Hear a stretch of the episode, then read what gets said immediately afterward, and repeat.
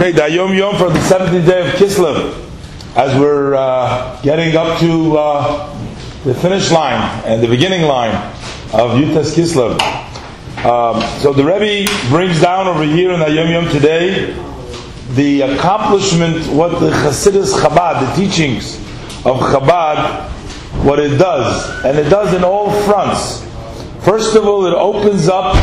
the gates of all the rooms of wisdom and understanding so that one can know and recognize the one who has said and brought the world into being. He can understand it intellectually in his grasp with his mind.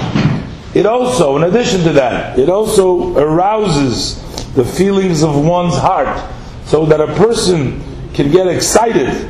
with that kind of an emotion that is a result of the previous mentioned understanding, so that he should become excited from what he understands and from his realization in understanding and grasping God. And finally, it also teaches the person that no matter who you are, everybody according to their eh, level has the ability